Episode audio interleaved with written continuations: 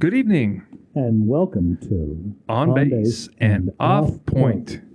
Life in the Deep End with JR and Vinny. Good evening, Vinny. Good evening, JR. What's going on? Not much. Just excited to do the pod tonight. We've got a great topic. Bunch of great topics. We sure do. Where do you want to start this podcast? I would like to do what we did last week and maybe make this the standard, which is... the on-bass part? The on-bass part. Let's talk about bass players, because that's what we are. We are bass players. At least that's what they told me when I signed up for the Air Force. Well, I signed up for violin in fourth grade, but somehow I wasn't good enough, so I ended up in the bass section. More is the pity for the violin players. So anyways, we're going to feature Geddy Lee tonight from the band Rush. Cool. Which, this could just be part one. I don't know. We'll see how far we get. I don't want to go too long, but he's a very influential player. He's extremely influential. He's, about 65 years old, I think, if I remember correctly. He's got to be older than that. No, I think he's 60. I think he's 65. Wow. Maybe 67. But I think he's 60. He's in his 60s. Is he only 10 years older than us? Yeah, isn't that scary? He was doing this. No. He was doing this a long time ago, too, JR. Huh. He was the kind of guy that he had influences like Paul McCartney and James Jamerson and guys like that were popular when he was a kid. Born Gary Lee Weinrib. Don't call me that. July 29th, 1953. Professionally known as Geddy Lee. So he's, 66? So, 66, yeah.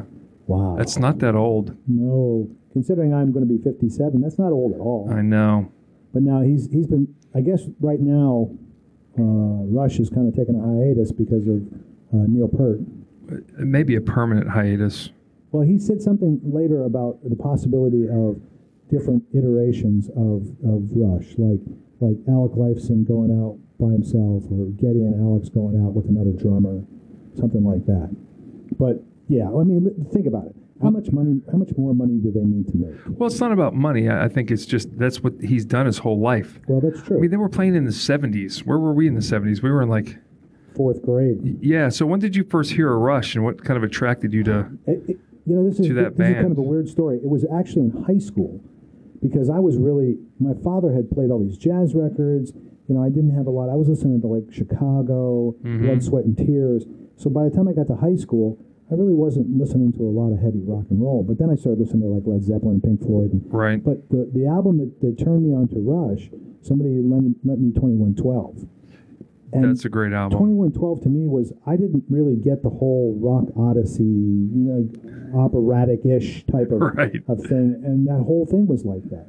Yeah, sure was, especially the first side. And I'm listening to this thing, and I'm like instantly hooked. Like this is so cool. I hate Broadway shows. But that's what it was. But technically, it was a rock and roll version of a Broadway show. But it was great because it was just or a movie because it's like apocalyptic, or post apocalyptic world where it was fantastic. So I really the guy was in the band with me that turned me on to this stuff. He happened to be a pothead, so he thought he was going to turn me into a pothead by me listening to Rush. I don't get the correlation, but that's why I stayed away from people that wore Rush T-shirts. I thought they've scared me. They were all potheads. Yeah, I was in middle school. I'm like, dude, stay away from those people, man. They're crazy. They're messed up. And that singer, that girl singer in the band, it's like, wait a minute. So I drove Natalie my daughter down to Florida. We bought her a car, so I said we'll road trip it down from Dayton, and I put 2112 on my iPod. Or my phone, and we played it going down because I wanted her to hear it and kind of. Sure. I think she fell asleep. I had to explain some of it to her. Why did they do this song? What was he talking about? Yeah, this doesn't make any sense to me. I like the end. Just like another brick in the wall. Yeah, but it's such a cool concept. It's like a movie or a rock opera, right? But it's just an album. And if you think about it, did they? I mean, I know that they didn't start that, but that was one of the more prominent ones that came out. You could probably go back to The Who with Tommy, Quadrophenia, The Boys Are All Right. Right. Those were certainly rock operas that got into that type of storytelling, I guess. Yeah, storytelling. Sounds right. Using music, and then The Who, Quadrophenia was a great Cool movie. Sting's in that movie.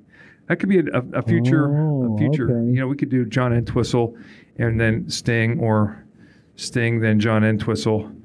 But yeah, I thought that the whole 2112 was really cool because it's like future. It's like Terminator. Yeah. You're in a future where there's no music. Right. And this guy finds the music. He finds a guitar. And it's like he's in a cave or something. You hear like a little trickling of a waterfall. A waterfall, but like in a cave or something. Yeah. He's like, you get this real trebly, you know, he's trying to tune his guitar up or whatever. Yeah. And he's all excited. And then, you know, the high priest shut him down and say, no. You can't listen to that stuff. That's wrong. Yeah, put that down. The old human race had that. That was their demise. Mm-hmm.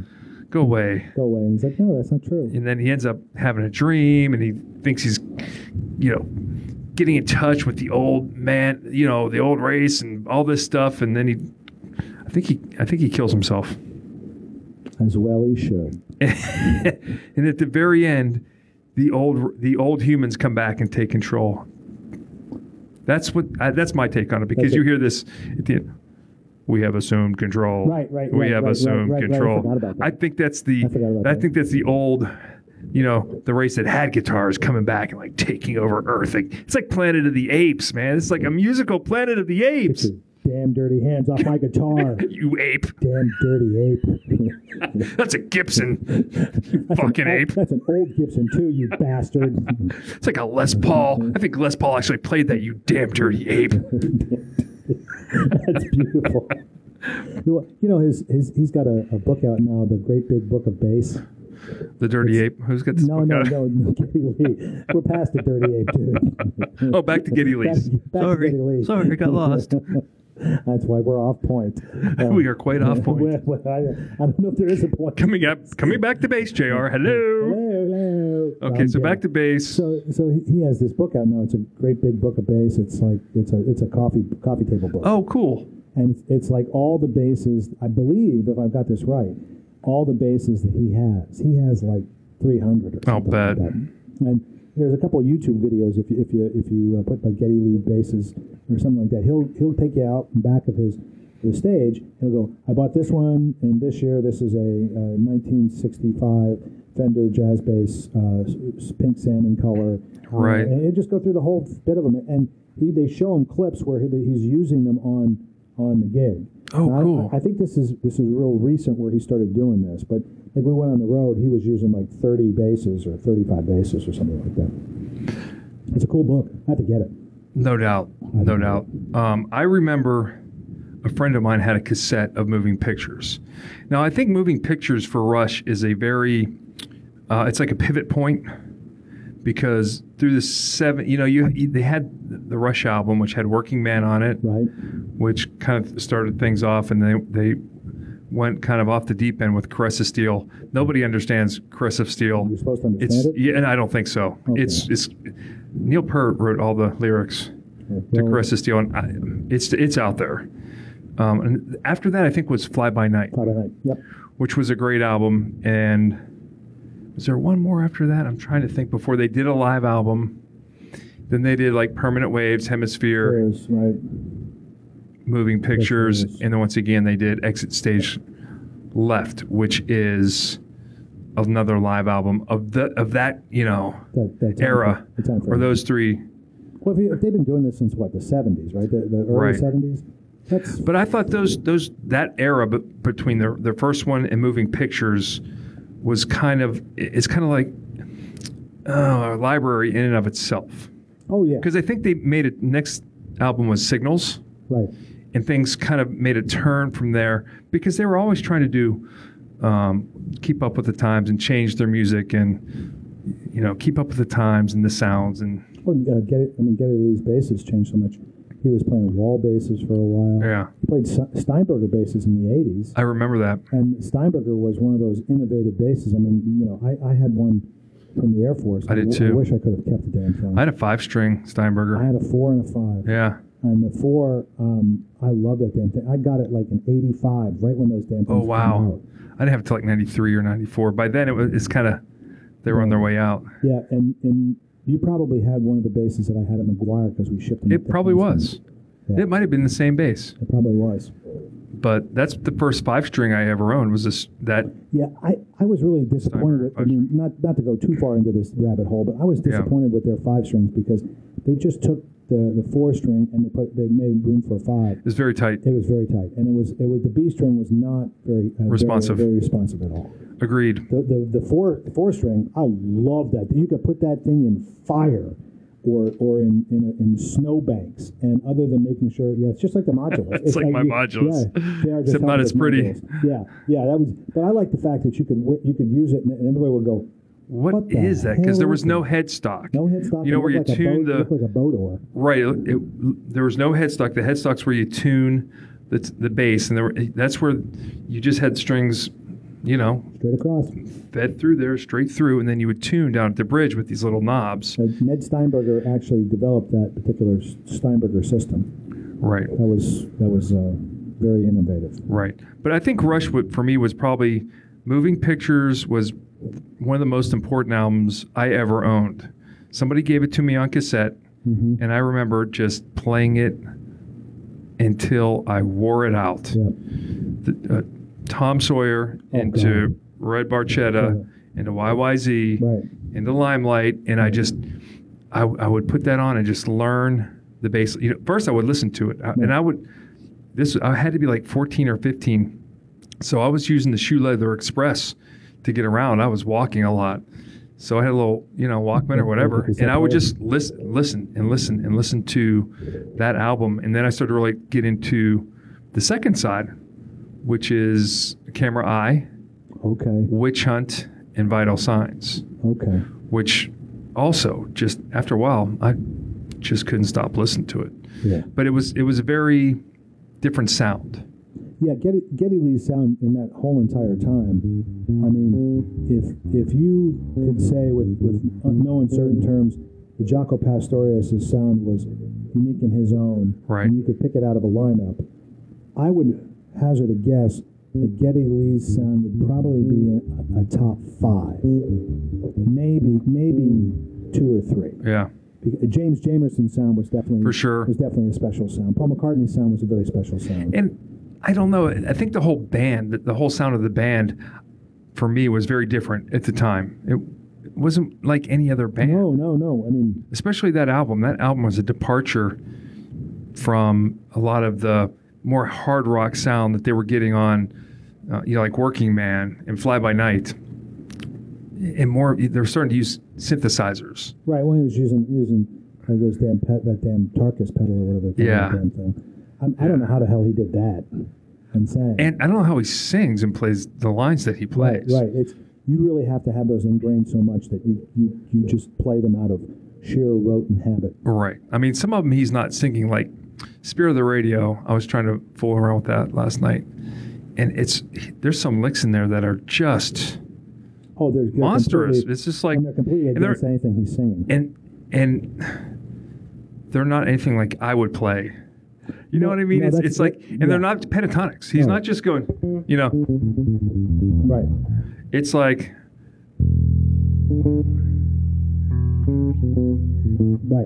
right. That's nothing. That's not a pentatonic scale. There's a lot going on there. Yeah, he was definitely, he still is, a very innovative player as far as those lines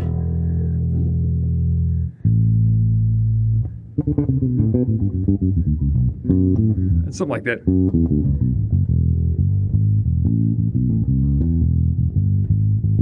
Yeah. Yeah. Oh, is it, no.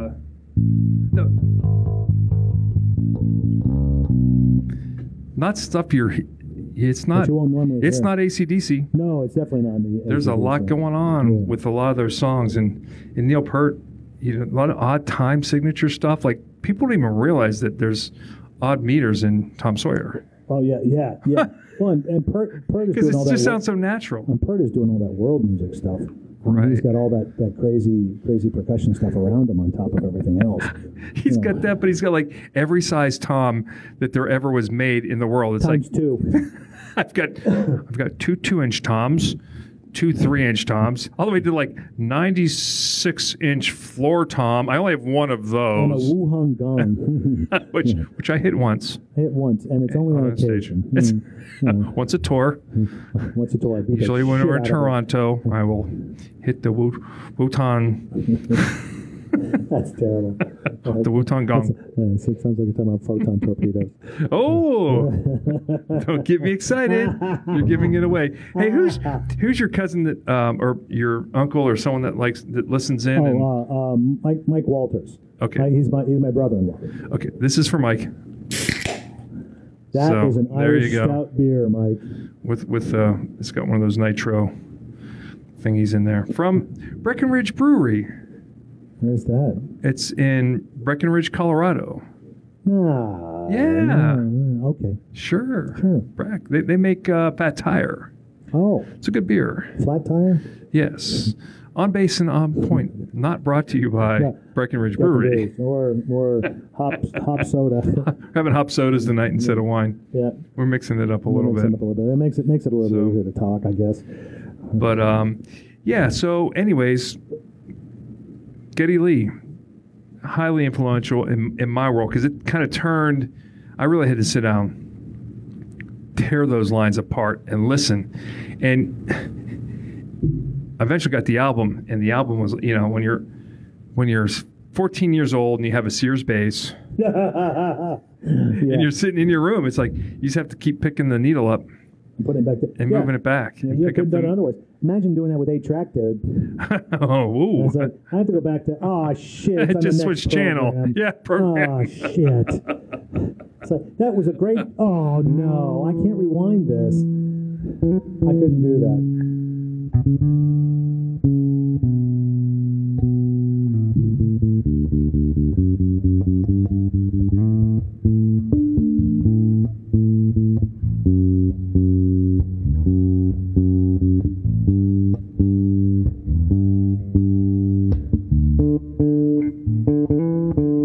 Play it, JR.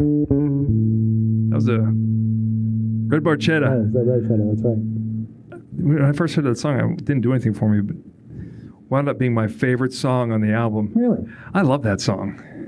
And good for you. That's a great tune. Eventually, I'll take those changes and write a tune. Next week. All right. So we call it Russian roulette. Just spin the wheel. All right. Spin the wheel, Vanna. It'll be spelled Russian, R-U-S-H-I-N. Russian roulette. Oh, that's not the wrong wheel. Wrong wheel, Vanna. I'm sorry.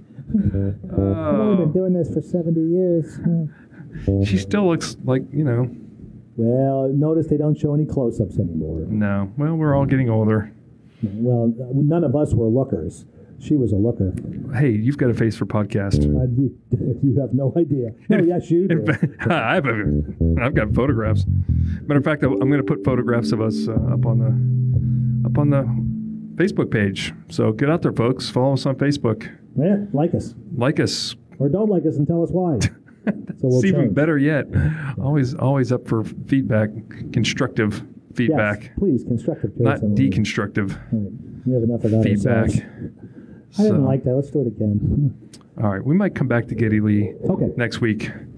We're going to press on. For the rest of you who maybe tuned in for other segments of our show. To include the finer things. And go to the Weller. And just any old topic that we... What's on your noodle? So, Vinny, what's on your noodle? Well, I'm going to talk about a combination of two things. The first one is a warning to children out there about when it comes to going on your own. My stepson is starting to try to find his way. He's got a job. He's trying to get an apartment. He's got a girlfriend. All the stuff that we consider to be adulting. So apparently his girlfriend is having some trouble with her parents, and she got kicked out of the house. So he's trying to find a place for her. Does she work? Yeah, she's got a job.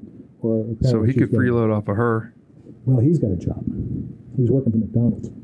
Didn't he just start like minutes ago?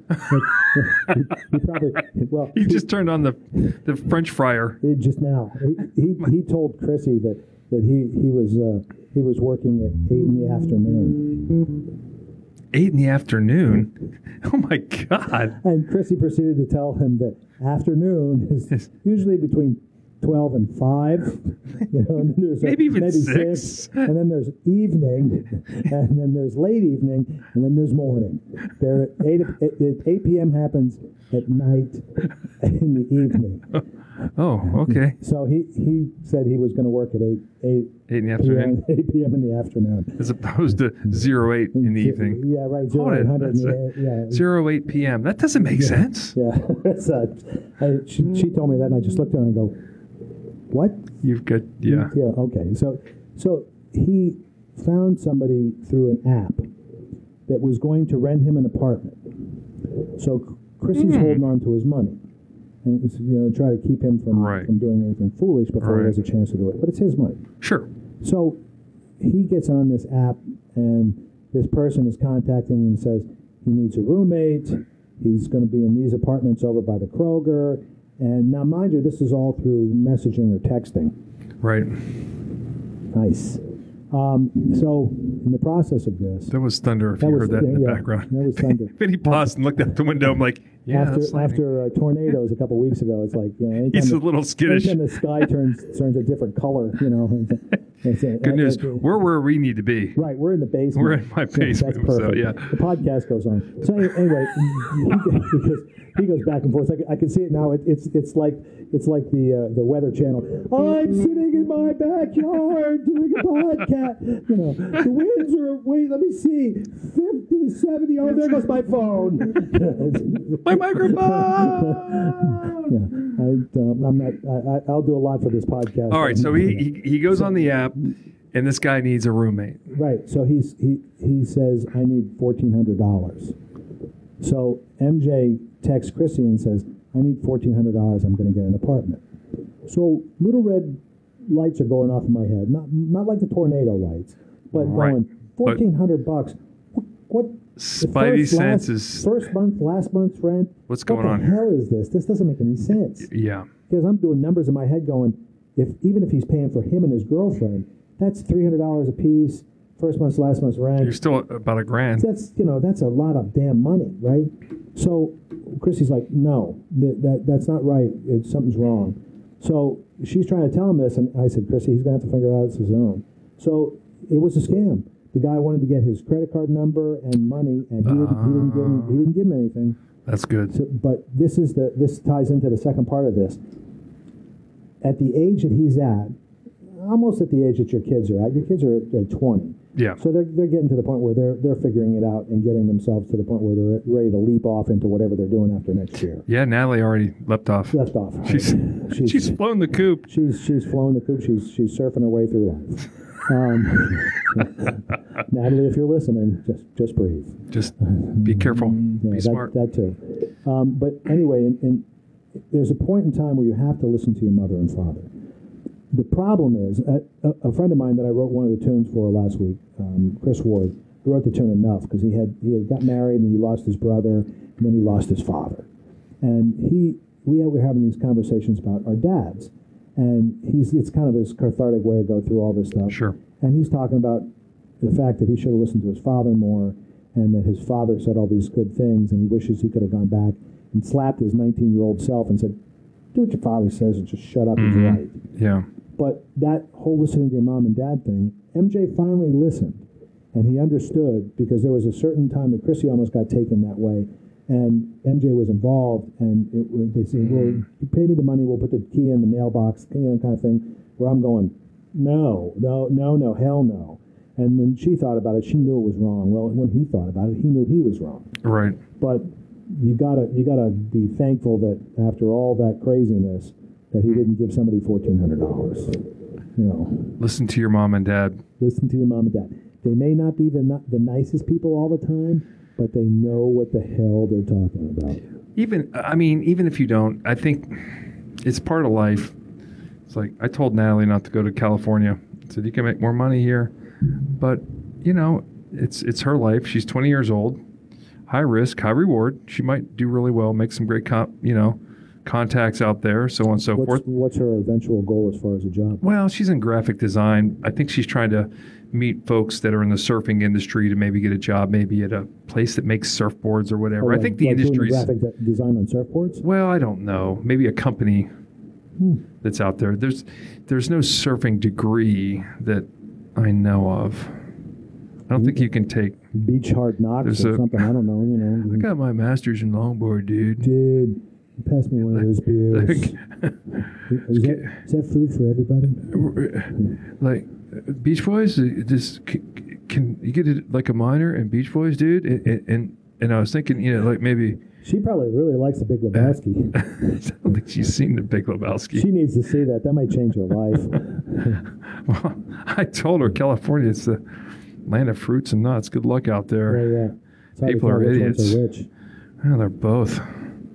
So, but anyways, you make your decisions and life happens and you learn lessons, and that's like resiliency 101. It's like you're going to bounce back from it, or you can keep, you know, getting beat down and beat yourself up. But, you know, I didn't listen to my dad. Actually, I talked my dad into letting me go to music school, which worked out for me. Right. I think I've told that story. Right, you did. So, but... Well, Not to jump off the subject, but I think I've now determined what the name of my tune is going to be that's in 3. Oh, what is it? It's going to be called Lessons. Well, this would be an appropriate time. Well, hence the reason I came up with the name, because I'm listening and going, life is a bunch of lessons. Some of them are fruitful and some of them are not. And, you know, sometimes mom and dad are right. Sometimes they're not. You know, sometimes we are wrong. Yeah. We're human beings like everybody else. But... We do have some experience. We've had some ups and downs. When you go against what they say, you do so at your own peril. And with your own money. And your own life sometimes. That's true, too. You gotta learn. You'll learn the lessons sooner or later. So, all right. So we're going to do a tune called Lessons. It's the one in D major. It's the happiest of all keys. Right, no relation to D minor, except it's closely related, but it's not really related. It's D major. It's like large bread. You fold and fold and fold. Yeah, breaks. I don't want that. I want this. I want this. Would you be caught with this? I don't think so. And look over here. There's a little bugger in here, and there's no one home in here. No one's home. Oh, I just hate it. I'm sick of it. But I'm a professional, and I'll rise above it. That's beautiful. We got to have that running in the background. That could be... We get video. We got to have that shit. It's like in 1984, we got cameras in the back, and TV. We got Nigel Tufnel. and The Big Lebowski. The Lebowski. We get Spinal Tap and The Big Lebowski going, and we wouldn't need to talk at all. We could just sit here and laugh. All right, so we're going to take some lessons, some surf lessons. This is for you, Natalie. This is a life lesson. This is a what did Obama call it? A learning. They had a beer, or something like that. Learning opportunity. Opportunity to excel. Joe beer. Oh, Joe bag of donuts. Yeah, something like that. No, so. Okay. All right, here it is. All right, let's throw this thing down.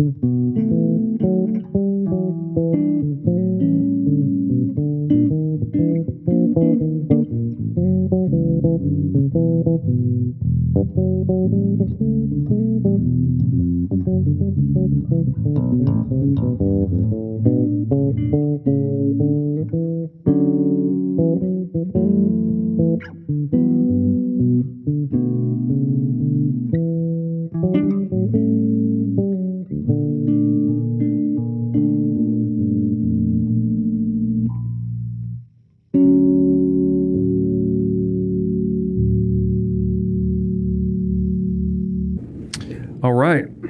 Lessons, life lesson.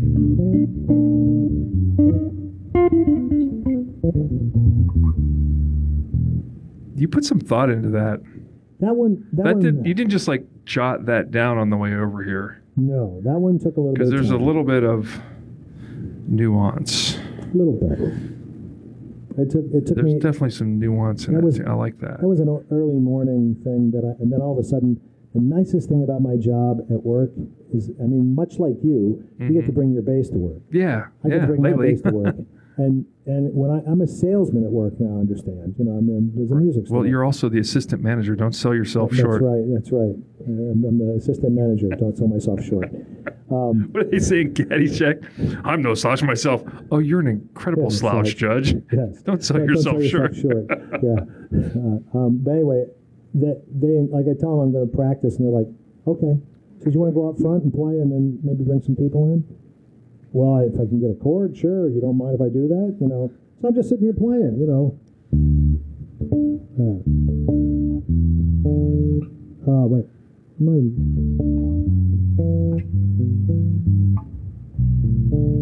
Just started fooling around with it, and then it turned into something else. You know, if I can read where the damn my hands are on the bass. I like how you got to the B flat major 7 at the end. It's like a little deceptive. Yeah, that's nice. I was gonna keep it D major. I went, why? I want to do something different. Yeah, you know. That's the lesson. That's a bing. Mm-hmm. Oh, I get it now. I'm going through all this craziness. This goes to a point when you write in tunes. I think we've talked about this before. I know we've had this discussion, but we haven't had a discussion on a podcast. When you're writing a tune, you come up with a set of changes that you like. That's what I usually do first. Not everybody, but that's what I do. It's changes first for me. Yeah. Sometimes I write the melody after thinking about it for a while. Sometimes the melody comes out strictly out of the changes when I'm playing the line. Right. Yeah, I can hear that. You know, but you know. I don't have all those extra damn strings, so I can't do all that chord melody guitar or Victor Wooten stuff. Right. You know, it's all wonderful. Well, I think he only plays the 4-string. Yeah, but he's got like 16 digits. He's got extra fingers. Yeah, his fingers go faster. You know, he turns around and there's like, you know, he does all that shit. I don't know. I watched him once at a master's class, and I'm just staring at his hands going, I can't do that. No, I can't do that. Yeah, so no way. I can't do that. No, you know, I could give up everything. I could give up this podcast and practice. Not going to happen. No. I think part of it is if you do it earlier in life. He started playing when he was 3. Yeah. So and he had a musical family. His brothers all taught him to play. Well, if you ask him, Reggie Wooten is the mastermind of all music and all time, and plays Victor to shame. And I'm like, what are you? I get it, Reggie's good, but give yourself a little credit, my man. You sound great. You know, he's a great musician. So, cool. Okay, next topic. Oh, Chrissy told me a story. Oh Lord. that you guys were doing self-aid and Buddy Care. Yeah, so yesterday my day was, at least my morning, actually it really took a whole day because you have to do what's called computer-based training prior. That's right, A, B's and C's. You have to do, you go online and there's these modules, and then at the end you have to take a test. Right. Now, I've done this many a times. And I figured out this is the last time I ever have to do this shit because it's good for 3 years. Beautiful. Yeah, I'm at 26, so that'll take me to 29 and a half years. And at that point, I'll be I'm not doing it. Yeah. What are you going to do? Kick me out? Fire me? Because I'm already got retirement. Right. Hell, I might be out by then. Who knows? But anyways, it's actually good stuff to know. Sure. I mean, it's self-aid and buddy care. I mean, if you have never had it, I mean, it's tough to do it if somebody has a car accident. A place you could use it. Yeah, Felita used it. Did she really? Mm-hmm. Yeah, a guy. She got a medal on her damn thing. Really? A guy got run over by a car in a parking lot, and the car backed up over him, and. She grabbed the guy. And his yoga mat. What are you doing yoga for in the parking lot? No, he was. We didn't tell you he's one of those people that squatted, the in Wall Street, I don't remember what that damn thing is, but yeah, he was squatting in the parking lot protesting gas prices. No, I'm kidding. That's not the case. But anyway, the car rolls over this guy, and she catches him and puts him down and starts talking to him. He doesn't know it. Shock? He doesn't know it, but I guess he did go into shock, but she's trying to talk to him to keep his spirits up and talk and get. And she waited for the damn ambulance to show up. But those kind of things, when they happen, she said, I didn't think about what I was doing. I just did it. Right. And that's... Well, like I said, it's like every 3 years I go through this training, and I go through the CBTs, the computer-based training, and it's, you start with airway, make sure they have an open airway. It's not CPR. Right. They don't teach you CPR, but someone might not be breathing, and you can help them breathe by opening the airway. Right, bleeding, there's a whole thing on bleeding, and the CBT is very gross because they actually show a pig... do a stuck pig with arterial bleeding, so you can see what it looks like. Not yet, but it's coming soon. It keeps pumping out the blood. Another 10 minutes. There's some of it that's just ready for the grill. I have I don't say queasy stomach. I can handle most stuff in the moment. I think I'm better than when you watch it on videos, and because it's coming up, and you're like, now there's a whole burn thing. It's like, oh, I guess he burnt people. That's awful. The frostbite section. Ugh. That's even worse.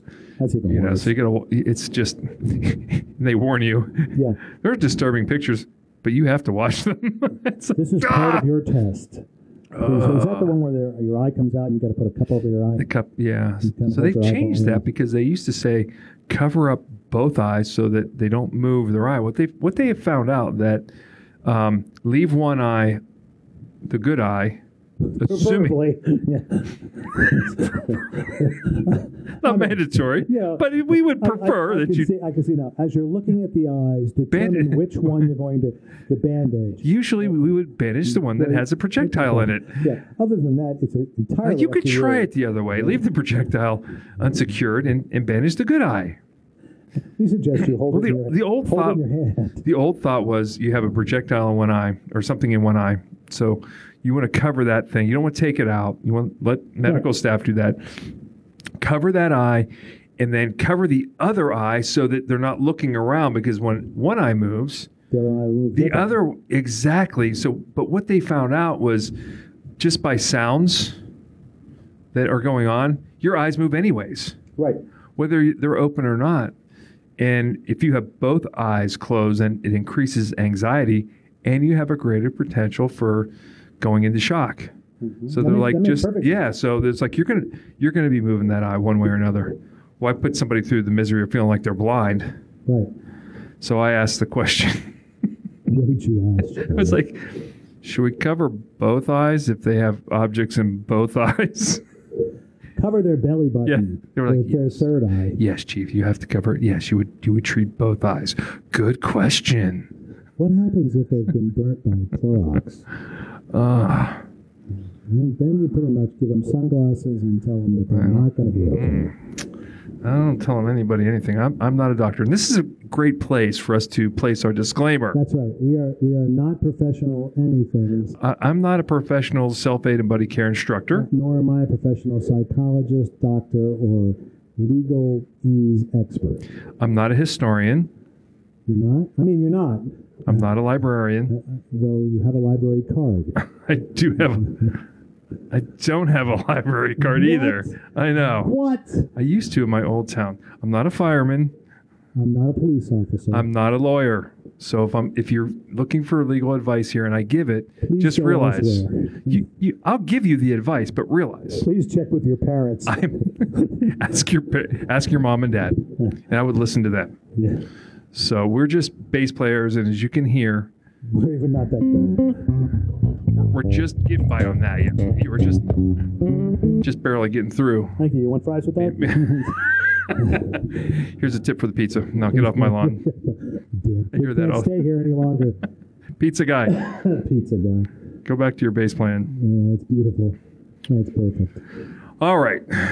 So enough self-aid and buddy care. It's misery. It's you got to go through it. But who knows? I made one of the guys, he's getting out in a couple weeks or a couple months. I said, well, what else do you have to do? Nothing. Then you're going to go through self-aid and buddy care. You might need it, just like Felita did. You may be in a parking lot or... The next time I see her, I'm going to ask her about that question because I think I got the story right. But in case I don't, I'll read it. So Felita, this squatter that was in the Walmart parking lot... With his yoga mat. With his yoga mat. Yoga mat and oh my! So I had something I wanted to talk about. The K-ball. The K-ball. I got the K-ball back. What is the K-ball? So in the NFL, they have a designated ball for kickers. Oh right. Okay. Sure. It's called it. Sure, it's a K-ball. It has a K on it. Right. Right where where you inflate the thing. There's a K. Okay. So I have taken possession of the K-ball. Where did you get this K-ball? Pittsburgh. I retrieved it. I've had possession of it before. Well, how did you originally get possession of it? That's a very good question. I'm glad you asked. So my brother Kenny and I, we went to see the Steelers play the Ravens in Three River Stadium. Now, this is before Heinz Field, and it was the last season of Three Rivers before they tore it down. Opening day, we're playing the Ravens at home. He's got season tickets. They're in the end zone, and we're stoked. We get there, we get our seats. It's a beautiful sunny Sunday afternoon. And I drove out from here, from Dayton. This is when I was stationed here earlier. And as we sit down, he goes, hey, yeah, we get balls here. And I'm like, what do you mean we get balls here? He goes, yeah, like when they kick the ball for field goals or extra points, there are times where it goes, oh, they come into the thing. I'm like, there's a big net there. It's like, no, that sometimes the net's not high enough and balls come into this section. So I'm like, all right, whatever. So sure enough, Ravens score a touchdown. Matt Stover comes out, kicks the ball, and over the net, and about 30 feet away and 20 feet behind us, some dude caught a ball, and it was his ball. You got to keep it. So the game progresses. It's not going well for our champion Steelers. They're getting their asses kicked. So it's fourth quarter. Steelers have not scored. Ravens score again. People are leaving. The beer guy's coming down. It might have been third quarter because I don't think they serve beer in the fourth quarter. So we're like, yeah, get us two more beers. We're sitting on the aisle. Okay. And I'm on the very end. Kenny's right next to me. And the beer guy comes. And the people in front of us had left. So instead of... What he did was he took the beer thing and put it on the seats in front of us and knelt down to pour the beers. As he's pouring the beers, kneeling down, Matt Stover kicks the ball over the net right to us it hits my brother right in the chest. Nice. And he actually makes a nice catch. He holds onto it, and I immediately put my arms over top of it just in case someone wants to try to kick it out of your head. Punch it out. Yeah. If the beer guy had been standing, he would have got it. Donked on his head because he was facing us. It would have donked him right on the head. Look, 2 beers. Boy, go! It goes onto the fans. But no, as fate would have it, Kenny cut the K-ball. So we're leaving Three Rivers. The Steelers never scored a point. Opening day against the Ravens, arch enemy. And here are these two fools in Pittsburgh gear with a football, running around like a bunch of schoolgirls. Oh yeah, like woohoo! And we're like posing the Heisman pose with the football. We're like throwing it to each other, you know, doing pitches and just like running around. And everyone's like, "You two are a bunch of idiots. You guys just lost. You know, we just got our asses kicked by the Ravens, and we didn't care." So later in the season, Kenny came out to Dayton because we went down to see the Cincy Bengals play the Steelers. Sure. He brought the K-ball.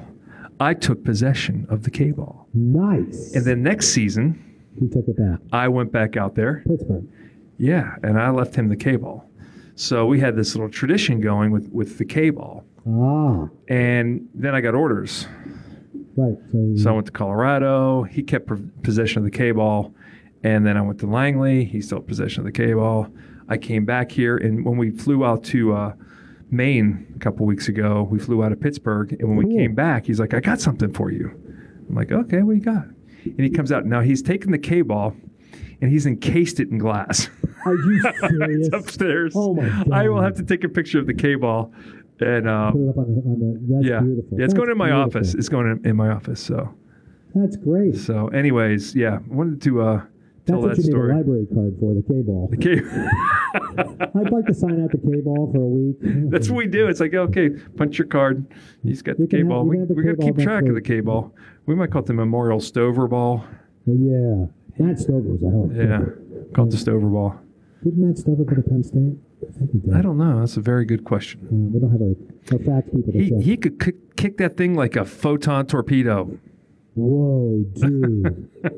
You better arm your photon torpedoes, mister. Speaking of which. You got a tune for us, JR?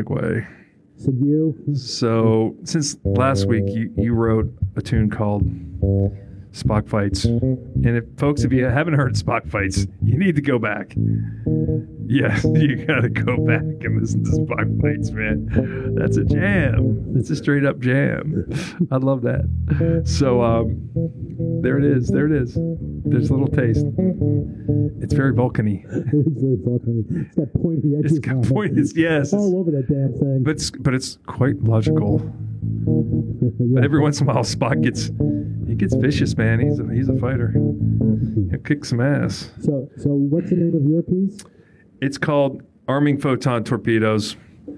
And so the concept of this tune is like, you're just rambling through space. You're just a good old Starship Enterprise, visiting different planets and exploring, sleeping with the green women, checking that stuff out and all. So it's kind of got this little reggae, kind of thing. And it's just, but then, every once in a while, somebody comes out of nowhere and just whacks you on the head. So you've got to be paying attention. And we get to the section where they've got to arm the photon torpedoes. Yeah, that's going to be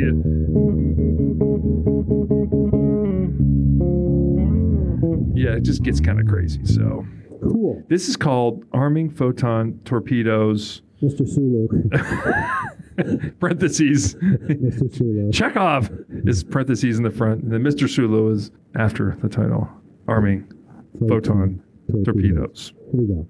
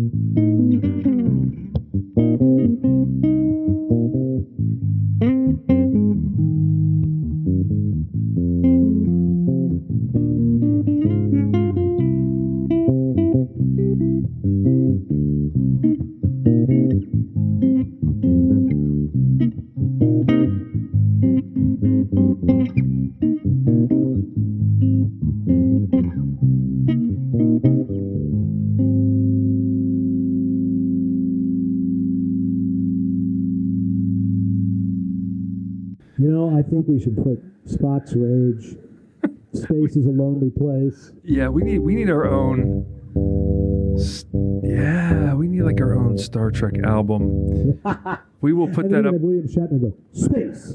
The is fun. A lonely place. You cats. You cats. You space. You green space cats. Where's that green woman I want? Bring her back with the dark green hair and the long nails, the long green nails. That man had more alien booty than he knew what to do with. That's so progressive. Yeah. So, I was mentioning like these space aliens would come out of nowhere and whack you over the head. And it made me think of this thing. Have you heard of the OODA loop? No. So the OODA loop, like the Oompa Loompas? It's very similar, but not even anything like that at all. They're not purple? No. Okay. So this was, I think the guy's name was Boyd. He was a fighter pilot ace. I played Boyd? I don't think that was it either. That's You're thinking of... Boyd Peterson. I don't know. That's your next door neighbor. Yeah, what are you Boyd talking Peterson. About? Boyd Peterson. So the OODA loop is observe, orient, decide, act. So you're walking down the street and you see these, suspicious characters or whatever. You observe them, right? So you have to orient yourself like, oh, maybe I need to take a little more defensive posture, or maybe I need to cross the street, right? So you decide, I'm crossing the street. And then you actually do it. So you cross the street, and then you observe that they cross the street. Uh-oh. So you reorient yourself to, this really is going down. So you have to decide what to do and act. But you can use this like in multiple, you know, phases of life. The OODA loop. Okay. So it sounds kind of interesting. Yeah, there's. I was busy playing behind it, so I was paying attention. But you were neither observing or orienting or deciding or just acting. I'm just looping. I'm just looping. Got a loop. So that's another thing. So the loop, I have this. It's called a looper, and for people that don't know what that is, it's a machine. It's just a little box. It's the size of like an old telephone. Hell, most size. People don't know what those things look like. Well, then what would you say it's the size of? It's the size of like... It's smaller than a bread basket. Yeah. Bigger than a muffin tin. You can get them like... Why are we talking about food? I don't have any. We must be close to the finer things. But anyways, you can just plug your instrument into it and play, and it records, and then you hit a button, and just like this goes right back to the beginning. Phrases. Yeah, it goes right back to the beginning where you started. But that's a nice tool for writing music. You could put the pieces down and play melodies. That's kind of how I came up or worked through the arming photon torpedoes, was just kind of going through the bass line and adding some chords, and then going, this doesn't work. Do it again. Erase, redo. So can you save that after you've done it, like onto a USB or something? You probably could. I'm not that talented. Notice, I'm not even the guy that knows how to plug the microphones in. Yeah, I'm definitely pre-production. I don't do anything. Vinny, why don't you go downstairs and start that? I'm going to go. I'm going to go get a beer. And change clothes and help my wife with food, because I really don't know what the hell you're doing. That's okay. Neither do I, but I'm doing it faster. Yeah. I'll come down and watch you set up everything. We can talk. How's it going over there? You need some help? You look busy. Yeah, you look busy. I'm going to drink some more beer. It looks difficult. I might switch to wine. So you had something for the finer things tonight. Yeah. It's kind of an antithesis of the finer things. I have a couple places that Chrissy and I go to on a regular basis. They're not like super-duper like fancy places, but they're nice bars and restaurants where you go in there and get a nice sandwich, maybe some fried chicken or, some kind of good meal, like what I consider to be a good home-cooked meal, and you want to take something out and take your wife out instead of having every one of us cook. And we would go to this place all the time. I'm not going to use his name because I'm going to try to be nice to him, because we're deciding how long we're going to stay away before we come back.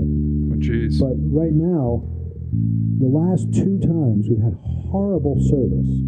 The waitresses are very nice, but the people in the back that are doing the shorter, the cooking stuff, they've changed staff, and we asked them for crispy French fries, we get uncrispy French fries. We asked for home fries that are done, not burnt, but, got that nice brownness to them. Yeah, that's what you want. No, they're not that way. And we've sent it back, said, can we have it this way? And they sent it back pretty much the same way we got it. Oh, Lord. So now we're having this moment where we're going, I think we should stay away from this place for a while. And it hurts me, because it's like, I really like the place. I've liked the place ever since I got the bacon. But anyway, it brings up a point. In customer service, if you treat somebody right, like the waitress that took care of us was phenomenal. She tried to make the other things better. But the bottom line is, you still have to do what you're supposed to when you're trying to serve something to somebody. You can't just hand it to them and say, this is what you get, tough. Because if you say that, I don't have to go there. I could stay home and make a hamburger. This is not communism. This is capitalism. This is capitalism. You want me to stay? You want me to do my thing? You want me to come back? You want my money? You want about $25 or more, for me coming for on a Saturday? You better make me something I like. Yeah. And it's called earning the business. Well, and the thing is, too, there's another place right down the street. The only reason I bring this up is we decided not to go to the first place. We went down to the other place. We stood where it says, please wait to be seated. And there's waitresses that are going and doing things. Now, they were busy. I will give them that. But we got no acknowledgement. Hey, I've got to take care of a couple of customers. I promise I'll be back for you in just a minute. Just bear with me for just a second. Didn't get that. Nothing. They basically walked by us and didn't acknowledge us at all. I looked at Chrissy and said, in 3 minutes, we're leaving. Unfortunately, they did it, because the only bad thing about it was we had to figure out someplace else to eat. So, you know, in some respects, they think they got you by the short hairs, but they really don't. You know, no. The bottom line is again, this is capitalism. You want some good food? You want to be treated right? I'll come back. Well, they're just the workers. They don't care. No, and that's the problem. The manager needs to be on top of that.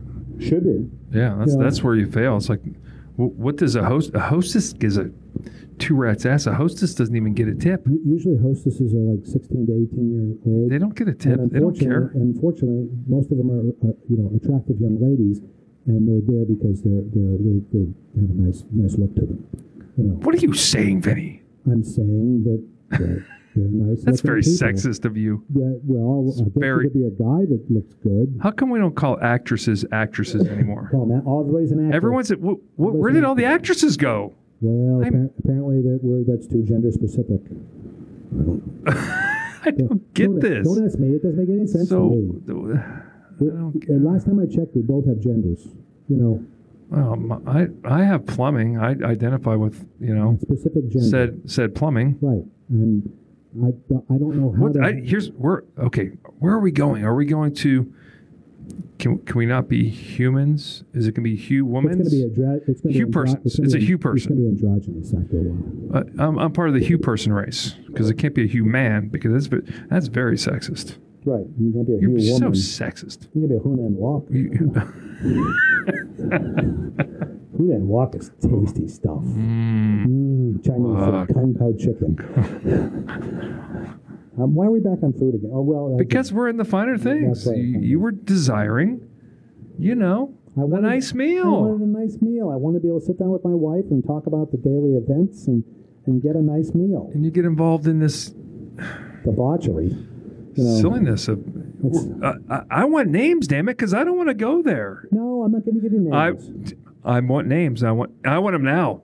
Why am I? I'm arming photon torpedoes. I want names of these restaurants. One is in Fairborn. It's tickets. I don't go up there. Tickets. Well, what's your problem?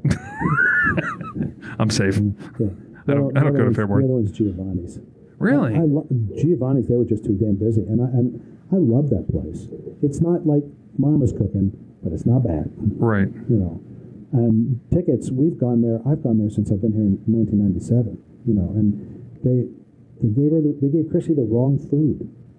That's a problem. Yeah. And when they did, the lady said she was sorry. She said, there's probably the people in the back, and I happened to switch. So it wasn't that big of a deal. I had a cheesesteak. She had she got the turkey with feta, but she wanted a chicken club. I wanted to. She opened it up and she goes, "This has that white crumbly. Oh, that's feta cheese. You don't like that, honey." She goes, "But this isn't a chicken club." So we told her, and they didn't offer to switch it out. Are you kidding me? Well, what happened was I said, "I'll eat the turkey and feta. You eat the cheesesteak," because I like feta cheese. This is totally unacceptable. It is totally unacceptable. I'm writing to the management. Tickets will be served. They should get a ticket. That's right. I'm writing you a ticket for poor service. Poor service. And the waitress was very nice. She says, "I'm sorry." She says, "We've had some changes in the people in the back." She says, "I've tried to explain to them." And there is a guy that's normally there that's like this. The food checker goes, "Yep, that's turkey with feta. That goes to the right person." I don't know what he was doing, but he's called the expediter. Whatever. You know what happened to him? He was doing yoga in a parking lot. He just got run over. He got run over, and Felita was there to hold his hand. He's still alive, but he's no longer the expediter of tickets. It happens. He ran over his glasses, and he got projectiles in two of his eyes. Oh, both eyes. Both eyes. We didn't cover either. It's just very poor self-made buddy care. He just put a bicycle helmet on his head, and go, "Here you go." Yeah, he should listen to his mom and dad. That's right. Tying it all together, man. Tying it all together. It's fool. You should listen to mom and dad. Fool. Learn your lesson the hard way. Oh, boy. All right.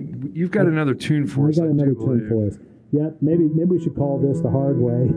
I like that. That's good. I think that's going to be called The Hard Way. Learn your lesson the hard way. Yeah, lessons in The Hard Way. This is just a nice little, I don't know if you call it a rock and roller tune or not. So I get this pick. I'm going to try to play with this with a pick. You're trying to play with the pick? No. I cannot play with a pick. Yeah. That's so hard, man. Good money. I think Geddy plays with a pick. Yeah, twice. I know Chris Ward did. Oh, Chris Ward definitely did. He had a felt pick for a while. See, I can't do it. I can't. No, That's why we don't stay in a Holiday Inn Express chair, because we can't do that. I keep missing. It's just so unnatural. It's not natural at all. Derek Small's on bass. He wrote this. All right, so this is the harder way. No, I'm not about to go to a free-form jazz odyssey in front of a festival size crowd. Doing bloody Stonehenge again. Yeah, talking about a Stonehenge monument. With midgets. In danger to being crushed by dwarves. There's people that have never seen Spinal Tap. They're not people that... What the hell are they talking about? They're obviously not people that would listen to this podcast. By this time, they've turned it off. You're like, what? What are these stupid British accents? Who do they think they're, the Beatles? These idiots. They just play bass. They're even good at that.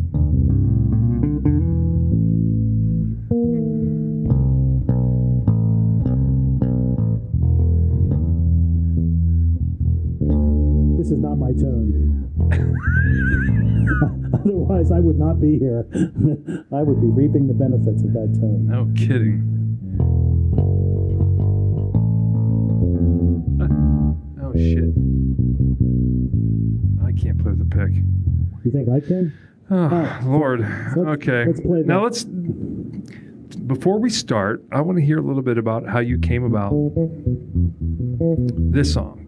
So were you in the back, arranging the guitars in a certain order, and a customer box went ding ding ding ding. Nope. And you go, oh, would you like me to demonstrate this bass guitar? And this song just was an epiphany. No, this was an epiphany. I woke up early and I came out in the when you say when you say early, you mean like 8 in the afternoon? 8 p.m. in the afternoon. I got up. I went, wow, I'm in the mood for dinner. It's 8 p.m. in the afternoon. I got up early today. I feel good. I can't wait for 8 a.m. in the late afternoon. So anyways, you woke up at some undisclosed time. And I started playing bass, and I had written the other piece already, so I was messing with that, just seeing how it fleshing it out the last part of it. Right. And then I go, well, I need something else for another tune. And then I was thinking about us talking. We had talked about doing Geddy Lee. Yes. And this tune does not have a Geddy Lee feel to it. Not really. But I was trying to figure out something that was a little bit more rock oriented. Mm-hmm, sure. So I went, all right, let's see what I can come up with. And I had something that was a little bit more technical than what I was doing. I was trying to have us going to play like a double a line or something. Right. But that slowly went away because I just didn't feel it. But the thing I like is the E minor down to the C sharp minor.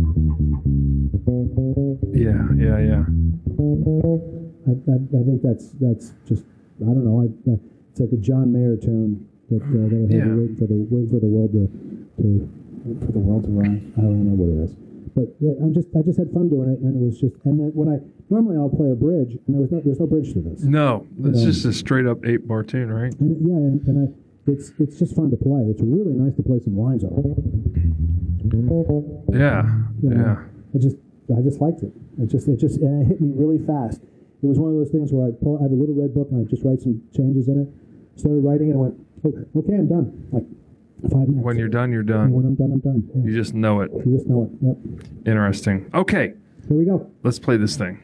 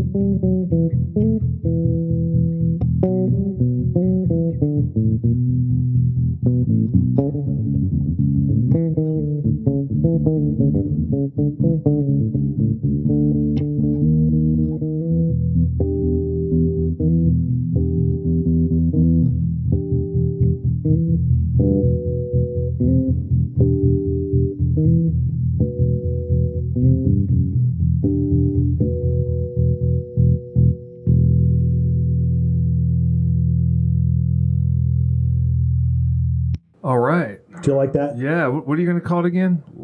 Was it harder things or hard things? Lessons? The hard lessons. No, the first the one hard was way. Lesson. The hard way. It's a hard way. The hard way. Yeah, that's right. It's a hard way. That's right. Yeah. The hard way. No, that's so, man, you played some really nice, like, syncopated, funky stuff on there. I felt like you were playing circles around me.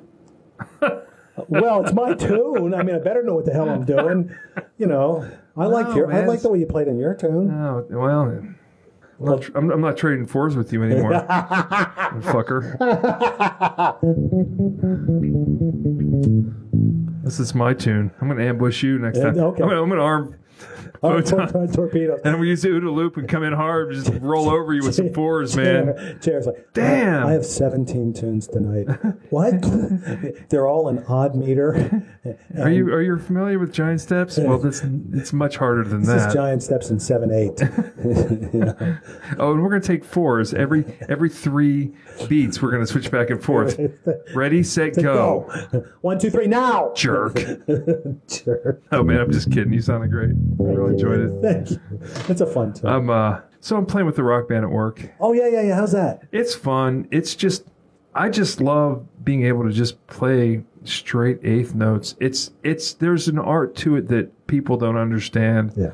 Yeah, well, I can play jazz upright bass, and I know all these tunes, and you can play chords on the 6 string or whatever, but I mean, it's like, it's all about how, you know, we're doing Don't Stop Thinking About the World.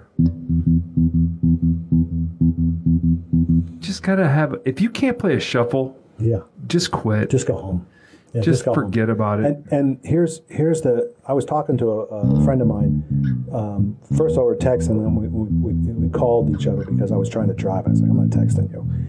He's George Anzovino, the guy that was out for... I know George, yeah. The guy was out for the... He plays ukulele real well. He does, he really does. And he got himself a small bass. It's an Ohana bass. It's a little bit bigger than my small bass. Yeah, okay. And we were talking about changing strings, and he was talking about that and saying that he's learning to play now tunes that he knows on piano or on trombone, mm-hmm. pop tunes, and he says it's a different perspective playing for bass. It really is. And I'm like, yeah, dude. I told him, welcome to the wonderful world of Vinny. And, you know, and I said, this is something that I've done. That was sarcastic, Rick, the wonderful world of Vinny. Shut up. I got some fours for you. But well, since it's 8 in the afternoon, I can do anything I want. I don't have to worry about it. It's the witching hour, yeah, it's 8 in the afternoon. Yeah, bad things happen when you get to 9 p.m. because it's it's evening. I'm going to turn into an apple. I'm going to turn into a pumpkin, into a kumquat. You human kumquat! Don't call me that. Anyway, the bass lines. We're talking about playing bass lines, and he's talking about. He says this famous line. He says, "A good bass player can make up for a bad band or a bad drummer. But a bad bass player can ruin an entire band. Who said that? I don't know. George did. Oh, well, that's a famous quote from George Hans. Well, I'm going to attribute that to George. Yeah, you have to, because I don't know who the hell it is. Oh, he probably said it. He probably did. Yeah, but there's some merit to that. I mean, not to the point where you're damning everybody else as far as their playing goes. But if you have a good drummer and you have a bad bass player, drummers can't make up for bad bass players. And it's hard to make up. It really is hard to make up for a bad drummer. Well, the thing is, the way I look at it is this: if you can get a drummer to just stay out of your way, or follow you when you're in a situation where if you're the stronger player and you have the ability to have them follow you, just listen to what I say and do this, then it's okay because you can kind of lead things around. But good drummers and bad bass players, to me, it's just not a good combination. I mean, that's me. I may be wrong. I think you have to have a good foundation with both to really start. It's miserable. Oh, yeah. When you don't have those two instruments on the same sheet of music. How many times in the Air Force, I figured this out at one point in time, I think it was 15. How many drummers did you work with in your Air Force career? Oh, geez. I don't know. It's a guess. In that time, I'm not asking for names, had somebody that you really liked and went, oh, Christ, this person was wonderful. But also had the ones where you went, this is going to be a work in progress. Oh, yeah. Oh, yeah. More of the work in progress or more of I would say more people I enjoyed playing with. Yeah. The longer you played with them, the more interesting. You would develop and take things to different levels and start to, be able to finish each other's licks and feels, things of that nature. I knew I'm going to use his name because I really like him as a player. You remember Bob Green? Yeah, I played with Bob in Hawaii. Right. I was playing with Bob in Japan, then he went to Hawaii. I was also playing with him at Scott. Well, a little bit of Scott. We didn't do a lot of stuff together at Scott. But then he came back here and from Japan. And he's one of those guys that when I sit down and play with him, he is one of these people where he's very learned. Like, he can sit there and play odd meter times and do hemiolas and all this stuff when he plays. And I just go, look, I'm playing the lick, and I know what lick you're playing. But if you ask me to start telling you what I'm doing, it's going to come out like mush. So we would do these things when we were playing in the rock band in Japan before he made it to you. Right. And we would start playing these grooves, and we'd like syncopate time and throw the beat. And it was great. So we could do something and we'd repeat it. And some of them were hemiolas. And Bob, God bless him, he'd get to the point where he was starting to get happy and he's smiling and he's making faces. Yeah. And I would stop because we had done this for 6 or 7 minutes and its natural end has got to come. Not Bob. He's just going. He could have just perpetually gone off onto the. I know that face you're talking about because. Oh, he's happy as hell, and he just starts giggling and laughing, and you're just looking at him and going, "Dude, we stopped. No, we stopped about 10 minutes ago." But that kind of drummer, you can sit down there and play with, and you're like, everything he does is cool. I can deal with any of this stuff. Right. And then there's times you get hired to do a gig. And you sit down, and it's like, within the first 2 bars that, oh, my God, this is going to be like pulling teeth. The longest night of my life. Yeah. And you still try and be nice to the person, but it's like. Well, of course. Everybody needs to know where they fit in the food chain. And everybody needs to understand that no matter who you are, there's always somebody out there that's better than you. And sometimes the people that are better than you are really nice, and some people that are better than you are assholes. Yeah, we talked about bullies on the bandstand. Right. And I try not to be one, especially if I'm playing with someone that's especially younger, and trying to help them out and talk about, but things. Without saying this specifically to the musicians that you're dealing with now, mm-hmm. There's also a point where you can take the hit and you can say, all right, I'll change what I'm playing. I won't be as busy, or I'll just try to be simple and we'll just keep going. And then you get to that point where it hits and you're going, fuck this, I can't take this anymore. Dude, what are you doing over there? Stop. Well, sometimes it doesn't matter what you're doing. They're just bad. They're just bad, yeah. Or you can say, look, I can't make this any simpler. This is where we are. This is where we are. And I don't try to get to that point on purpose. But I'll use this. This isn't the Weller story, but I do have a Weller story about the drummer. There was a guy that came in to play back when I was at McGuire, and I was young, and I said what was on my mind. I didn't sugarcoat it at all. And this guy came in, and he was from California, and we started playing in the big band. Well, big band for me in the East Coast is you are on the edge of your seat, pushing your living ass off. You have to carry a band to the point where you are almost nearly rushing, you know. So the drummer and I are playing, and he goes, "Man, you're rushing." I go, "No, I'm not." He goes, "You're rushing," and he says, "This is where the beat is." And I finally got mad enough where I said, "What coast are we on?" And he goes, "East Coast." There's your answer. Well, there's a difference between. Push or get out of my way. There's a difference between rushing and playing on the front of the beat. This guy was playing West Coast. It was on the beat, maybe slightly behind.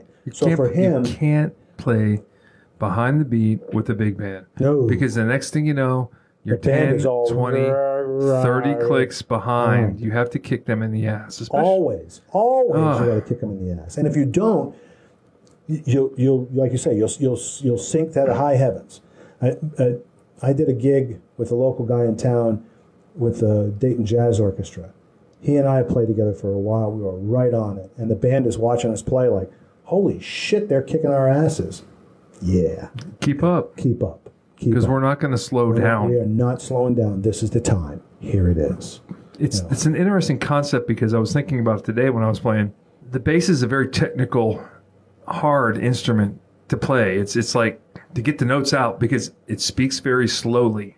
Right. It lags. Yeah. It lags because you're dealing with the low end, and the sound waves form slowly, so it takes longer for people to hear those waves. So I think inherently, as we learn and we start to develop our skills on this instrument, we make up for it. And I think a lot of bass players that make it into the world where we play at, they rush because they're overcompensating for the difficulty of playing an instrument that's in the low end, and the physical difficulty too. It's big. It's especially if you're playing upright. It's a big, cumbersome thing. And to play it well, you've got to get after it.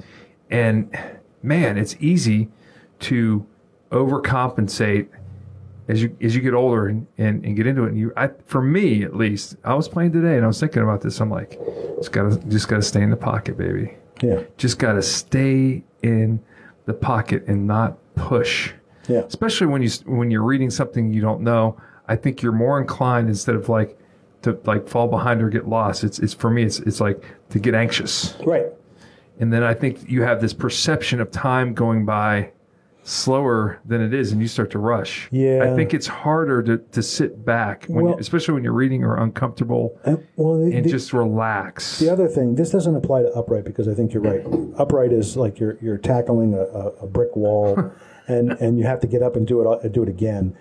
But playing the electric bass, when I talk to my students that I do have, which aren't many, but the students that I do have, I say, look, the bass is supposed to be in a natural extension of you.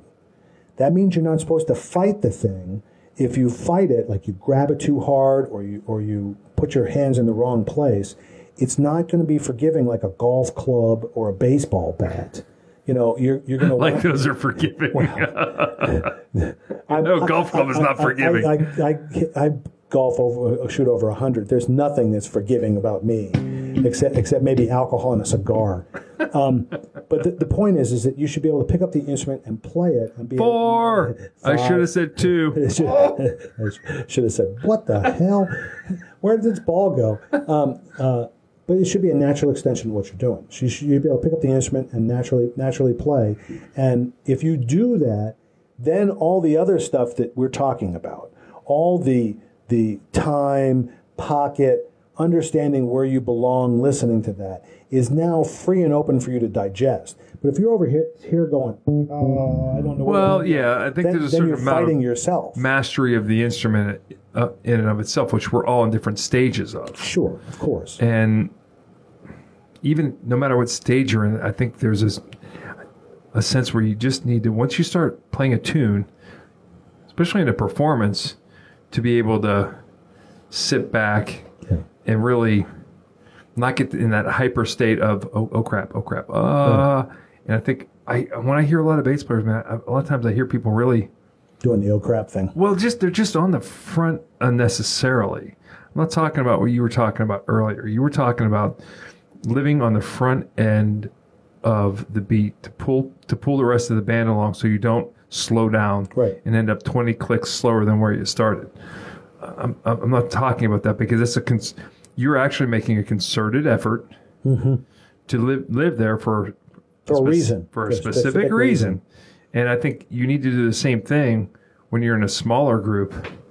It's contrary to that. It's just like you need sometimes to just, because a lot of times I don't know, sometimes I feel people push and they push.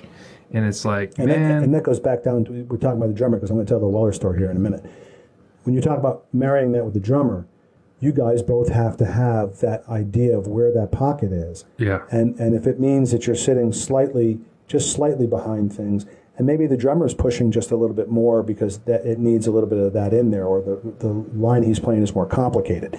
Sammy Kestenholz and I, he would brought this up to me, and he would say things like, this is a bass-centric tune, or this is a drum-centric tune. So if it's a bass-centric tune, I'll follow you. I'm just playing. I'm going to follow you. You do whatever it is you do. I got you, man. It took me a long time to understand that concept in a rock band setting. In a jazz band setting, you know, you have a concept of where you belong in the rhythm section, and you're pushing, and the drummer's with you, but it's basically your hand in glove. In a rock band setting, if it's a drum tune, it's a lot of drum stuff. You just need to stay behind, and you just need to lay it down. Well, and that can create a little more tension, which is good sometimes. Yeah, for sure. Yeah. I'm playing with first time I played with Andy Wensnikowski. God bless you. Yeah, excuse me, but Andy's a great player. Yeah. And he's been in for a little while, right? He's tech sergeant, so he's been around. Yeah, he's no spring chicken. Yeah, his sit sounds a little bit like Gad. He's got this. Right. Yeah, it's just kind of a little muffly. The little moon gel stuff. Yeah, it's just and he's got it kind of set up like, you know, real. It's I'm like, okay, yeah, I'm digging this. It's fun. So he's fun to play with, and it's nice to sometimes just be able to rely on someone that's got a good time, and you just go, I just need to. I see they play. And listen to whatever they're doing. Just lock in. Right. And just leave it there. And then don't move. And then they've got the trust that I'm going to be there, so they can do some things when they want to. And, you know, and if I want to do something, you know, I'll look into the next phrase or whatever. There's some trust. They'll let you do it too. Yeah. So, anyways, that's... little tangent about. I'm sorry to get deep into the weeds of music, but we are on base and off point. Well, let's get off point. Let's take me to the Weller. All right, the Weller story has to do with a drummer. His name is Jerry Thomas. Okay. Jerry Thomas was a timpanist in the Air Force Band when he first got in. He had an 8-year break in service, in which time he worked at a Western sizzling. Jerry still is a phenomenal guy, but Jerry came back in and he started working at Scott, and I was at Scott with him, and we wound up going. I wound up going to Japan, and Jerry wound up showing up, and Alan Sirix, who was the commander at the time, comes over and asks me. He goes, "Hey, Vinny, you know Jerry Thomas?" I go, "Yes, sir." He said, "So what do you think of Jerry?" I said, "Sir, he's a hell of an NCO. He's a hell of a percussionist, and he's a hell of a guy." Okay, well, what does he play set? Or how's his set playing? I said, "Sir, he's a hell of an NCO, he's a hell of a percussionist, and he's a hell of a nice guy." If you didn't hear him the first time. Yeah, and he's like, "What about his..." And I'm looking at him like, you know, didn't you watch Bambi? If I can't say anything nice about his drum set playing, I'm not going to say anything at all. He goes, "Well, he's coming here." So the preface to this was Jerry thought he was going to wind up getting orders eventually. So I was in the band... one of the rock bands at Scott, and we went out to do a gig, and Jerry came out to play. And Jerry is so classically oriented, he didn't know, you know, what time was or what everything was. So we started a tune, and he was doing "Freeway of Love," and he started it off too fast. So the guitar player looks at me and goes, "Vinny, that's wrong." I go, "It's wrong?" He goes, "Yeah, it's wrong. Make him stop." We're on a gig, dude. Make them stop. Make them stop. I said, well, you make them stop. You're a master sergeant. I'm a staff sergeant. What do you, oh, okay. Jerry. He goes, yeah, you need to stop. I go, he goes, what? I go, stop, Jerry. He goes, stop? I said, stop. So there's a picture. I'm going to take a picture of this and send it to you of him. He's making like a rock and roll pose with the sticks crossed, and I'm in the back going, oh my God, what this thing? But it gets worse. Oh Lord! So he goes to Japan with me. They put him in the rock band. So now he's in the rock band, and we're playing like Knock on Wood, and we're playing, Hard to Handle, and all this other stuff. And Jerry, he says, Vinny, he says, I don't know any of these tunes. Oh, jeez. I said, don't worry, Jerry, I'll help you. He goes, you will? I said, I promise I'll help you. He goes, okay. So we get to the tune. I said, okay, Jerry, we're going to do Hard to Handle.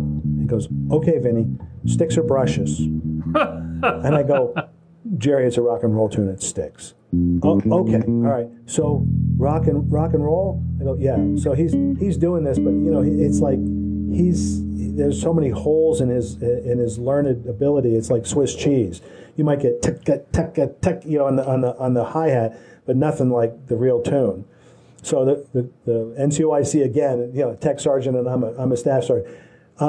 Would you help him? Yeah, I'm trying to. So the entire time he was there, he was in that sticks and brushes mode, learning these tunes. Sticks and brushes mode. It was terrible. His wife came to see us at a concert, and this was about maybe 6 months before I left. And he was getting to the point where he was starting to improve, to the point where when you're that bad, on set, you can make leaps and bounds, really. Leaps and bounds to the point where somebody goes, oh, my God, you sound fantastic. So his wife goes, I think the umbilical cord is finally cut between you two, or it's stretching pretty far. I go, yeah, it's not that far. It's good. So Jerry went to D.C., and when Colonel Sirix went out to take D.C. over, I told Sirix the story about sticks or brushes. He was there, but Sirix didn't stay in Japan. He came back to Hanscom. So when he went out there, he told Jerry, sticks or brushes. Walked up and said, sticks or brushes. Nate Levy did the same thing because Nate was here, and I told him the story. Jerry, God bless him. I almost said God rest his soul. He's not dead. He wound up buying a Pearl set over in Japan, came back with the damn thing, and I don't know if he did anything more with it. But that guy went through a metamorphosis from, phenomenal percussionist to decent drummer, Jerry. Jerry Thomas. Did you play with Jerry Texter? No, but I know Jerry Texter. Okay. Yeah. Same thing with, Dumb Dave and Jerry. Jerry! Did I tell that story? Yes, you did. Yes, I don't know if I told that on. Probably. It may have been a beta story. We'll have to save that one. That's a good one. It's a very similar story, though. Right. Except Dave was a little bit more forceful, and I was. Yeah, you're a nice guy. I was cajoling. Dave was rather forceful. Rather forceful. We're going to get this right, or else. 1, 2, a 1, 2. Jerry, that's too fat. Jesus Christ, told you. Blah blah. Try it again. 1, 2. Jerry. Yeah. There's also a story about Jerry that I'll share on another thing about when we left. I left the Far East, and we got taken out to a strip club in Korea. I don't know if I told you that story. No. I guess I can save that one. Save that for another. I'll save that for another Weller story. Take me to the Weller. Yep. So, all right, we've covered Geddy Lee. Listen to your mom and dad. Self-aid and buddy care. This is like an Air Force briefing. So if you've ever been in the Air Force or any military organization, this is how briefings go. I'm going to come in with my PowerPoint slides, and I'm going to tell you what I'm going to tell you. Then I'm going to tell you, and when I'm done, I'm going to tell you what I told you. So, in conclusion, we talked about rental scams. Listen to your mom and dad. Self-aid and buddy care. Do not do yoga in parking lots. Without a yoga mat and Felita the Rock.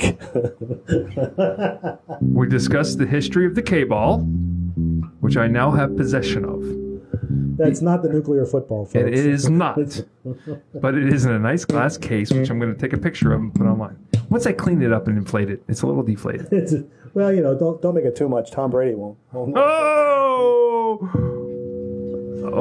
hold it. That's for all you New England fans out there. The Eagles did beat you. Oh my! Oh I guess it's 1-1. Whatever. I don't even want to talk about that. It's just upsetting. They have more Super Bowls than the Steelers. Oh no, they don't. They have the same. Maybe this will be our year. But I digress. We talked about bad service in the finer things, and Vinny's a penchant for feta cheese. And we concluded white crumbly stuff, yeah. Yes. And we concluded with a Weller story, sticks or brushes. Sir. So we hope you've enjoyed this installment of On Base and On Point. And I think we're going to move on to another bass player next time, but we may come back and revisit Geddy Lee. Okay. Talk about who's next. I got to go home and do homework, you know. You talked about Rush all the time. I just said 2112 is That's a good album. I like 2112. I was yeah, thanks. I think the guy was in the cave. I'm going to grab him and hold him and pet his fur. Say goodnight, JR. Not yet. Not yet. We're going to... I'm not saying... No, I will hold on to this microphone. You will pry it out of my cold, dead hands, because we're going to pick a bass player. Oh, all right. Who do you want to pick? How about Sting? Yep. Okay. Next week's bass player, Gordon Sumner, will be Gordon Sumner from The Police, and an illustrious solo career that he's had. New album coming out, so this will be perfect.